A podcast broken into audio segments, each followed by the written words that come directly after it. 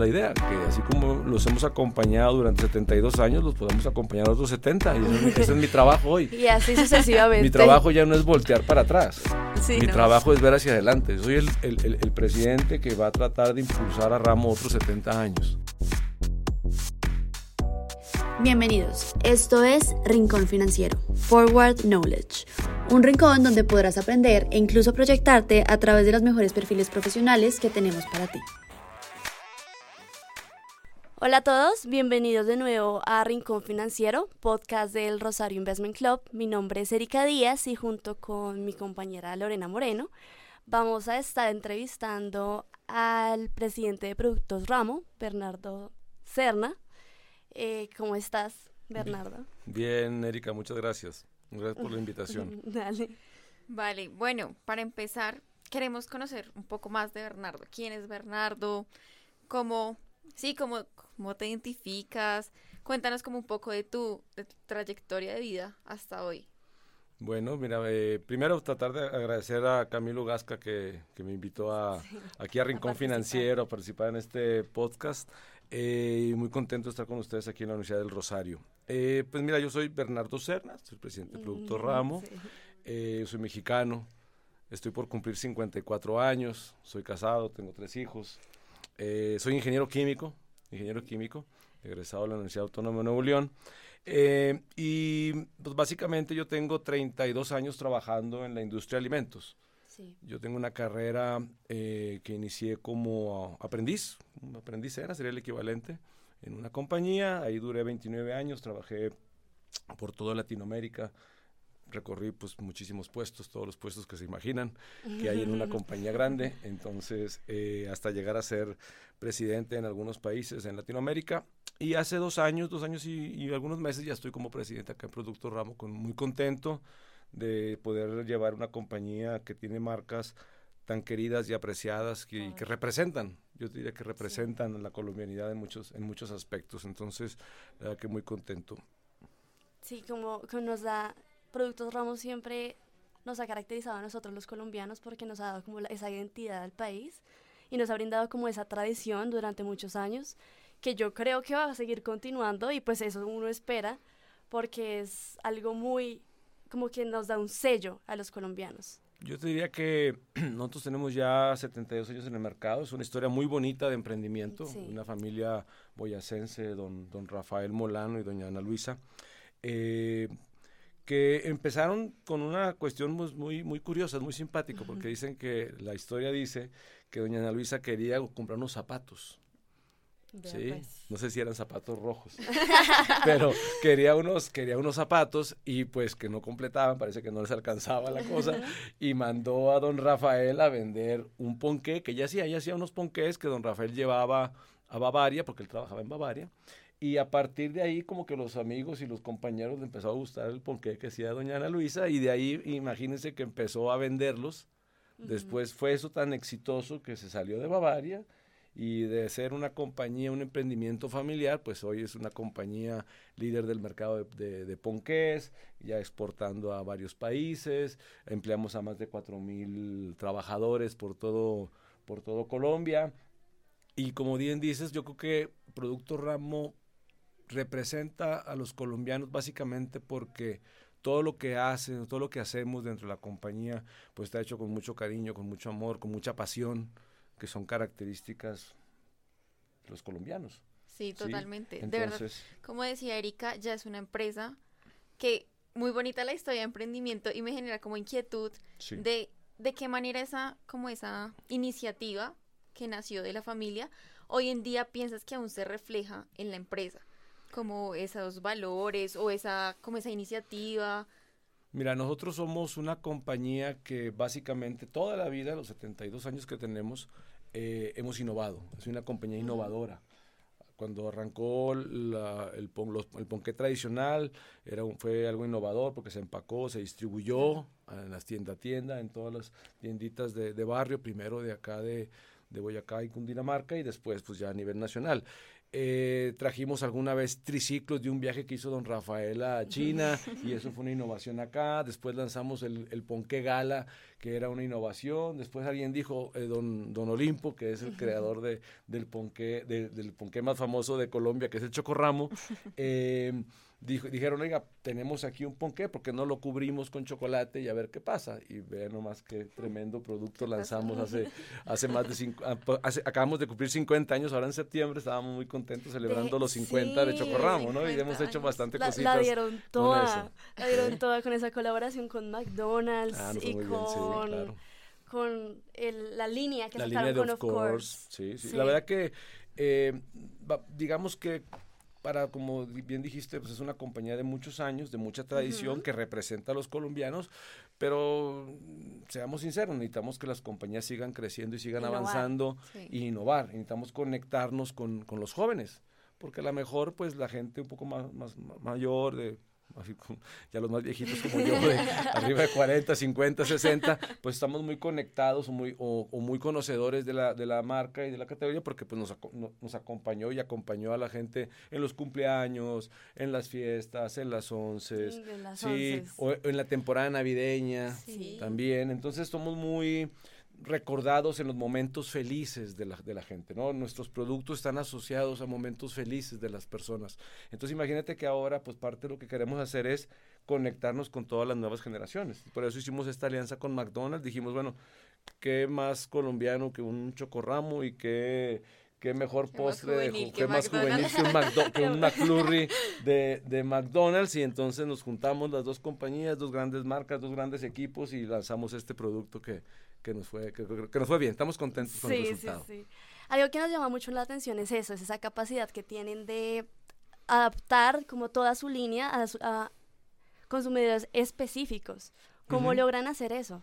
Mira, pues es que uno tiene que estar atento al mercado, ¿no? Uno está siempre escuchando, al menos el sistema que tenemos hoy de estar, estar muy atentos a los consumidores, estar muy atento a los clientes, estar muy atento a nuestros colaboradores, ¿sí? A estar muy atento a los estudiantes como ustedes que nos invitan, ¿sí? Y estamos tratando de estar eh, siempre a la vanguardia y ajustando nuestra compañía, ¿no? Nosotros tenemos siempre, nosotros creemos que si ajustamos la compañía al gusto de los clientes y consumidores, pues la compañía va a seguir avanzando, no tendría por qué no avanzar. Entonces yo te digo que si un día decidimos dejar el McFlurry Chocorramo eh, de línea con McDonald's, pues seguramente eso ya va a quedar, dentro, va a ser una nueva tradición dentro de Colombia para los jóvenes, ¿no? Que eso es lo que queremos empezar a, crear. Entonces, siempre estamos atentos, hay que siempre estar escuchando, ¿sí? Con los, los las orejas bien paradas, dirían, como los, los, cachorros. Entonces estamos así, muy atentos a lo que está pasando en el mercado, a las nuevas tendencias, y no solo en Colombia, sino en el mundo. También queremos traer cosas que pasan en el mundo para los colombianos. ¿sí? sí, totalmente. De hecho, creo que eso es como un valor agregado que tiene la compañía y es que mantiene su tradición y lo que tú mencionabas de ya más que simplemente comerme un chocorramo porque tengo hambre, es como por, por esa felicidad, como esos recuerdos y todo eso, pero también como además de que mantienen lo que te digo de la tradición, logran también innovar para cubrir nuevos mercados, que era lo que tú decías. Entonces, teniendo en cuenta eso, como que más o menos cuál es su modelo de negocio, que como que buscan. Mira, nosotros siempre estamos buscando mantener nuestra tradición y mantenernos conectados con los consumidores de toda la vida. Sí. Los que siempre nos han querido. Y estamos tratando de traer nuevas propuestas para tratar de eh, conectarnos con los nuevos consumidores y generar nuevos momentos felices. Finalmente, nosotros lo que queremos es que a través de nuestros productos la gente tenga momentos felices. Entonces, creo que eso es parte del, del secreto. Y hemos hecho muchas cosas de innovación nuevas. Por ejemplo, hicimos lo de McDonald's, obviamente, que ustedes conocen. Hicimos lo del CryptoPonqué. Sí, sí, lo escuchamos por ahí. que fue una cosa de locos también. Creíamos que iba a durar tres días y duró tres horas. Sí, que se acabó súper rápido. Se acabó súper rápido. Mucha gente no sabe qué es el CryptoPonqué porque duró tan poquito. Sí, fue flash, sí. que, que pasó rápido. Acá estamos ahorita asociados con, con Flora. Flora es la primera influencer que no existe, es una, es una influencia virtual. ¿Sí? Entonces Flora. Ah, ustedes deberían de saber más que yo de eso. Así que estamos con Flora, que es una meta influencer que, que está siendo, siendo acompañada por nosotros. Eh, estamos, por ejemplo, también patrocinando a través de nuestra marca Gansito, nuestro producto Gansito, eh, eh, gaming el, ah, tema de gaming. Tenemos un torneo de, de gaming con, con, con, unos chicos ahí que muy bacano, nos está yendo muy bien con ellos también. Eh, y, y, tenemos, por ejemplo, dos, dos uh, nuevas líneas de trabajo, que es una línea que se llama Equilibrio, que es una línea saludable, sí. pensando en, en que nosotros como compañía de alimentos tenemos que promover que la gente sepa que está consumiendo, que tenga productos con, este, esta línea de equilibrio tiene productos con menos grasa, menos azúcar, menos sodio, ¿sí? Es un perfil nutricional diferente a un, a un chocorramo normal o a un ponque gala normal eh, y estamos también eh, empujando y, ayudando y apoyando a, los ciclistas de corazón. ¿Quiénes somos los ciclistas de corazón? Pues no somos ni, ni el Nairo ni el Egan.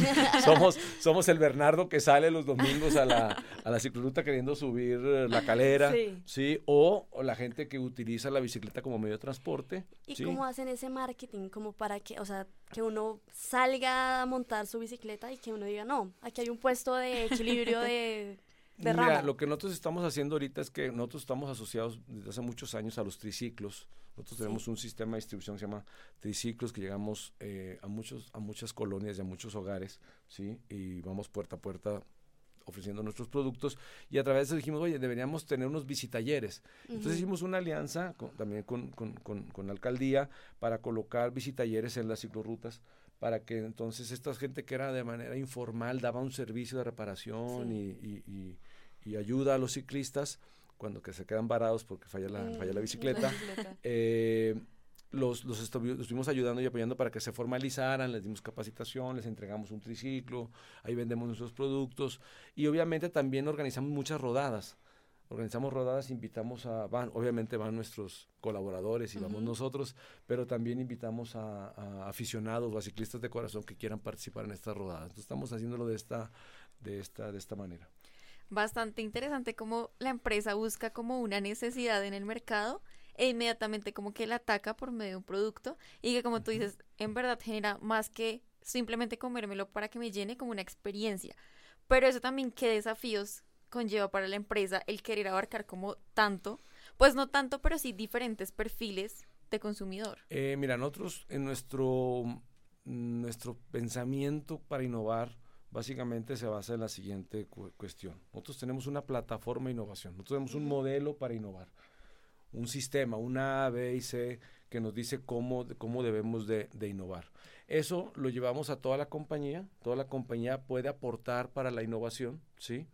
Y adicional a eso, em, tratamos de, hacer innovación abierta con las universidades, nuestros colaboradores, ¿sí? Y entonces nosotros estamos tratando de quitar dos comportamientos o dos restrictores que son eh, bloqueadores de la innovación. Uno es el miedo al cambio. La gente le da miedo cambiar cosas. Sí, es verdad. Sí, o sea, no, nos cuesta salirnos de la zona de confort. Y nosotros estamos tratando de que tener un gente dentro de Ramo que seamos un poco más osados, que más abiertos a abrazar los cambios. ¿sí? Esa es una de las características de la cultura que estamos tratando de reforzar dentro de la empresa. Y la siguiente es tratamos de no castigar el fracaso. Porque si tú, si tú castigas el fracaso, la gente que fracasa y es castigada nunca más vuelve a, intentar nada. Entonces, lo que tratamos de hacer es más bien, si tienen que fracasar, que fracasen, no va a pasar nada. Al final lo que necesitamos es aprender de, por qué fracasó la iniciativa o por qué no se dio lo que nosotros pensábamos que iba a pasar. Y si hacemos eso muchas veces, uno empieza a avanzar más rápido, empieza a tomar agilidad, se llama agilidad de aprendizaje, uno empieza a aprender más rápido y entre más veces fracasan, pues más rápido aprende y más rápido lo soluciona. Entonces, si quitamos esos dos restrictores, me parece que eso es lo que hace que nosotros podamos tener una, una velocidad mayor y poder responderle al mercado más rápido. Eso es lo que estamos tratando de hacer en la compañía. Aquí hablando como de aprendizajes. Sí. ¿Cuáles han sido los retos más grandes que tuvieron que enfrentar estos últimos dos años, dada la pandemia? Pues y mira. Todo ese cambio pues en el ciclo económico. La, realidad es que eh, la pura pandemia ya fue un reto bien tenaz, o sea, fue algo muy, muy bravo, fue difícil. Primero, pues tratar de cuidar a todos nuestros colaboradores, sí, porque pues todos los, nosotros trabajamos 24/7, nosotros trabajamos todos los días tres turnos. Entonces siempre hay gente trabajando en nosotros en la calle o en las fábricas, en los centros de distribución. Entonces nada más el mantener la continuidad de negocio fue todo un reto. Tratar de cuidar a los colaboradores, pues otro reto muy importante, ¿no? Sí. Eh, a través de, obviamente, el esfuerzo de ellos, nosotros como administración, nos apoyamos también de la ANDI, la ANDI y el gobierno nos ayudó bastante con el tema de la vacunación, eso, eso, eso protegió bastante a los trabajadores, y después pues se vinieron todos los problemas de logística que hubo en el mundo, los problemas de aumento de precios de los commodities y las materias primas, que eso también viene, todavía continúa de menos, con, con, menos intensidad, pero todavía, eh, todavía tenemos esa presión eh, el tema inflacionario, la posible recesión global que va a haber o que está, que está ocurriendo en algunos países. Entonces, la verdad que ha sido un, han sido unos últimos dos años pues muy duros. Pero yo les diría que a pesar de eso nos ha ido muy bien. O sea, entonces quiere decir que hemos sido capaces de alguna manera de sortear estos, estos efectos adversos, ¿no? Y la gente lo ha, yo estoy muy agradecido con los cuatro mil colaboradores de, de Productos Ramo porque pues han entregado a, a, la compañía y a tratar de mantener la continuidad del negocio, seguir poder, poder continuar abasteciendo pues tantos clientes, tantos consumidores pues que demandan nuestros productos. Entonces eso fue uno de los principales, principales retos en los últimos dos años. De hecho, yo pienso que esa continuidad también se permitió por lo que tú decías de esa capacidad de adaptarse a los cambios y no estancarse como en me siento como, creo que acá mi negocio ya quedó bien, entonces me estanco. Pero ya como para cambiar un poquito el tema, eh, hablar un poco más de, de, ti, no de la compañía, sino de ti. Eh, ¿Qué retos te trajo ser el director de ramo? ¿Qué piensas que fue, o sea, como si uno de los retos más grandes que tuviste que afrontar asumiendo ese cargo?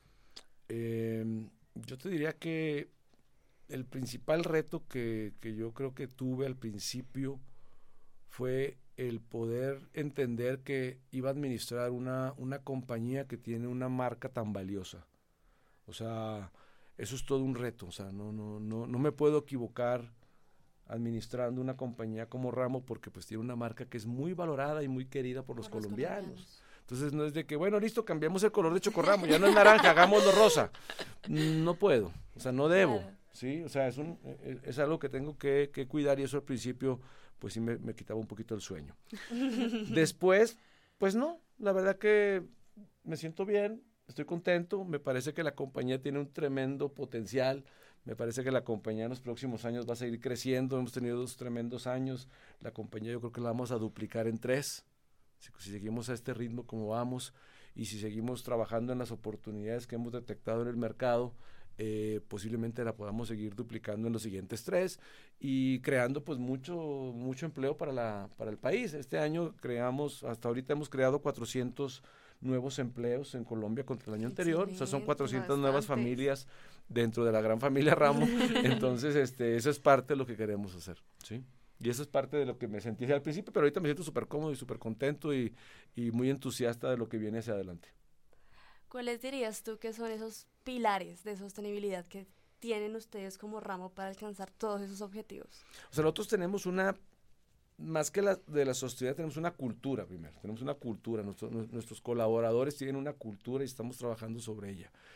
Y nosotros creemos que la parte, la, la piedra fundamental de lo, de lo que pasa en ramo son los jefes, son los líderes, la gente que está a cargo de las personas, ¿sí? Entonces todo gira en función de que nuestros líderes tengan una buena cultura, sean cercanos con la gente, este, que, que los traten bien, que los desarrollen, ¿sí? Y eso hace que la gente al estar contenta, todo lo demás funciona.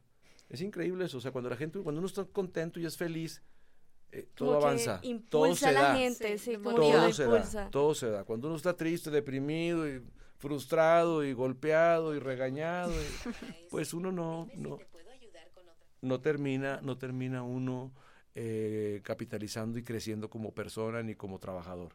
Entonces creo que la parte fundamental siempre han sido los nuestros jefes, nuestros líderes, ¿no? Y en todas las áreas, en todas las áreas tenemos, creo yo, muy buenos jefes y muy buenos líderes. Y eso es lo que hace que esa diferencia, ¿sí? ¿Piensas que esas habilidades como blandas que se necesitan para esos cargos se aprenden en la práctica o uno ya puede ir como con algunos o definitivamente es ahí al enfrentarse a las situaciones. O es lo que nos contabas de los, del aprendizaje, de equivocarse y de levantarse otra vez y aprender. Sí, pero yo creo que debemos de partir de la siguiente premisa. Uno para ser un buen trabajador, primero tiene que ser una buena persona. Mm. O sea, si uno es buena persona, a uno le va a ir bien en la vida. Es así de sencillo. No, no, no es tan complicado. No hay una fórmula mágica. ¿Cómo, ¿Cómo llegas a ser presidente? No, pues eso te va dando, con un poquito de suerte, diría yo también, ¿no?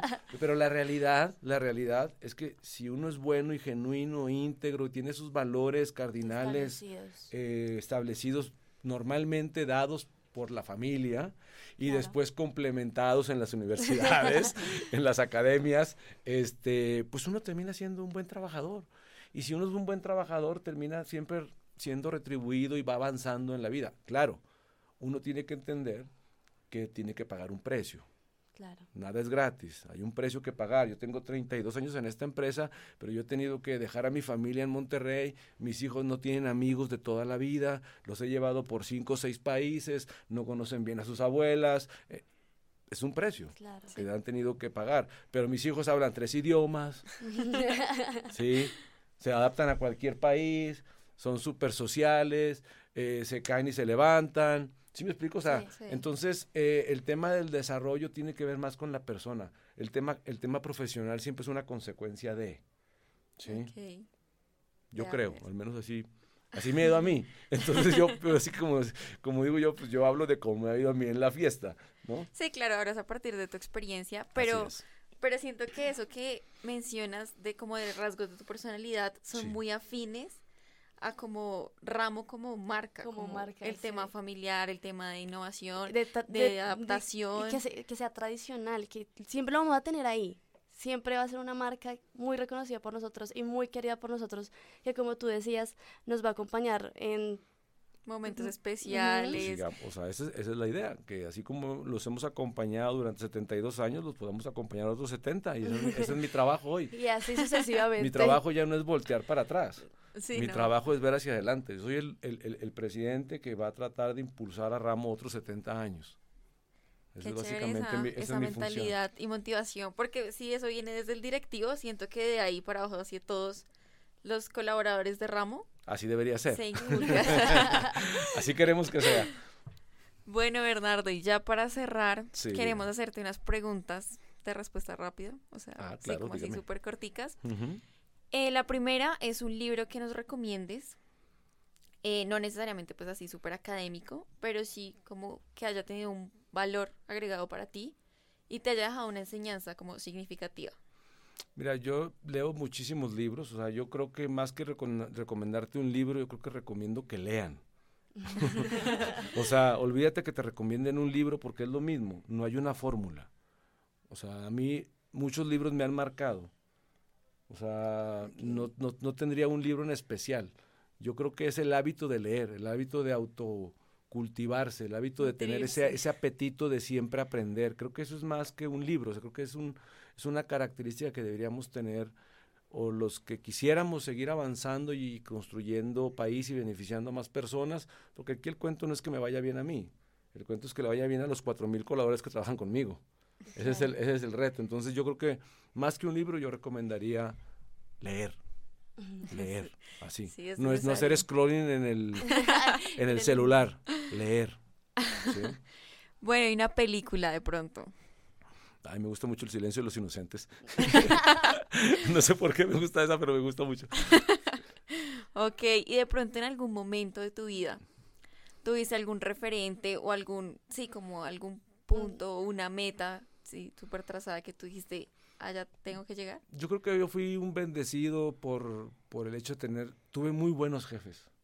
Okay. Tuve muy buenos líderes, tuve muy buenos eh, ejemplos, tuve muy buenos mentores y eso me, me ayudó muchísimo. O sea, a mí me marcaron muchos jefes durante mis 32 años. He tenido pues muy buenos jefes, pero también he tenido jefes bastante malucos. o sea, es como todo, como dicen en la viña del Señor, hay de todo. Pero la realidad es que a mí me marcó y me formaron pues bastantes, bastantes buenas personas, bastantes buenos jefes. Y me parece que eso es lo que pues moralmente yo tengo ese compromiso, ¿no? De tratar de ser ejemplo y tratar de ayudar a más y más personas, así como me ayudaron a mí a llegar a donde estoy hoy a formarme como lo que soy hoy. Entonces creo, que, creo que más que una sola meta, yo soy más de la idea, sí tengo mis metas y he tenido muchas metas y siempre he querido, voy a ser director tal fecha y al tal año tengo que estar en otro país y vaya, voy a, quiero a Ramo llevarlo a, a dos mil billones de pesos. Claro, tengo esas metas. Pero la realidad para mí es que yo me divierto mucho más en el camino. Cual día que llego a la meta, pues sí, me doy un abrazo, me tomaré alguna cerveza, brindaré con mi familia, con la gente que me acompañó en ese momento, pero realmente me parece que es el viaje, es el camino que hace la diferencia. Uno, va, uno tiene que disfrutar el camino para llegar a las sí, cosas. Sí, es cierto, y a veces uno suele apreciar más como ese llegar a esa meta por el, proceso, y no precisamente por la meta. Así es, así lo veo yo. Y ya para cerrar, tal vez un consejo que nos quieras dar, un consejo en general, como, sí, como un, como un ideal, ¿no? Como un... Pues seamos buenas personas. Yo creo que ese es un tremendo consejo. seamos buenas personas. Me parece que si un, ser buena persona paga. ¿Sí? Ser buena persona paga. Creo que ese es el, ese es el consejo que yo daría. Tratar de ser buena persona, tratar de ser genuino, íntegro, ¿sí? Tratar de genuinamente ayudar y estar cerca de las personas. Yo me parece que eso es un, algo que paga en la vida. Un plus. Sí, necesario, necesario hoy en día y en el mundo en el que vivimos. No, pues sin más, te queremos dar las gracias por aceptarnos la invitación. No, con mucho gusto. Y por compartirnos un poco sobre esta gran compañía que esperamos que siga acompañándonos por muchos años más y a muchas generaciones de colombianos. También le queremos dar las gracias al Laboratorio de Periodismo por brindarnos este espacio y a ustedes por escucharnos. Nos vemos en un nuevo episodio del Rincón Financiero, podcast del Rosario Investment Club. Muchas gracias, gracias.